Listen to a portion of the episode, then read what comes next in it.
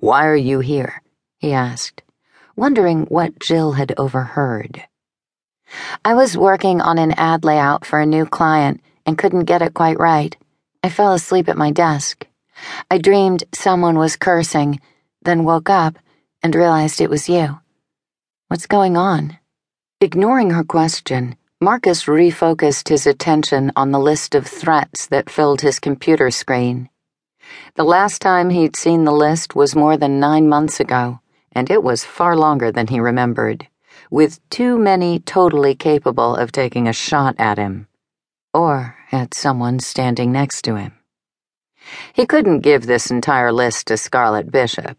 She was smart enough to see patterns to figure out that he was doing a lot more than simply publishing the news. You wouldn't keep falling asleep at your desk if you weren't burning the candle at both ends, he grumbled. I pay you well enough that you shouldn't need to go to school after working here all day. You pay me far too well, Jill said mildly. That's never been an issue. He looked up from the list. Then what is the issue? Why are you killing yourself like this? You know I don't care about any stinking degrees. Her lips curved, but it was nowhere close to a smile. You don't really want to know the answer to that question, Marcus. Startled at the anger behind her words, Marcus shoved his own irritation back down, made his voice civil. Try me. Okay, fine. Jill crossed her arms loosely over her chest and gave him a look that reminded him of Gail when she'd scolded them as children.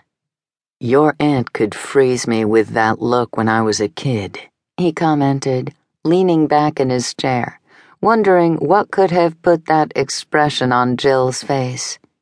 I know. She said that Stone was always able to charm her out of it and into giving him cookies but that you would always confess whatever misdeed you'd done. That's pretty accurate, he said. Of course, there was one childhood misdeed that Marcus had never confessed to Gail or to anyone else, partly because he was ashamed, partly because he was worried about the impact the truth would have on his mother and Stone, but mostly because he'd been only eight years old at the time a traumatized little boy in a situation no child should ever have to face. He hadn't needed to confess to Gail. She'd seen the whole thing and had kept his secret for the past 27 years. Her love and care had ensured that his eight year old self hadn't fallen into the abyss that called to his adult self. He sat here today because Gail had never given up on him. Now he faced her furious niece calmly. But I'm not a kid, Jill, and you're not Gail. I'm your boss. He let the sentence hang, hoping to see some respect in her eyes. When she continued the staring contest, he sharpened his tone. Why don't you tell me exactly what it is that I don't want to know? Jill squared her shoulders you're looking at the threat list. Why? Marcus stiffened in shock, the anger he'd been controlling for hours suddenly collapsing into an icy ball in his gut. How had she known that? He hadn't trusted her with the true mission of the paper, so he'd kept her access to sensitive information to a minimum. How do you even know that such a list exists? he asked quietly. My aunt told me. Impossible. No, she didn't tell you. I'm sure of that.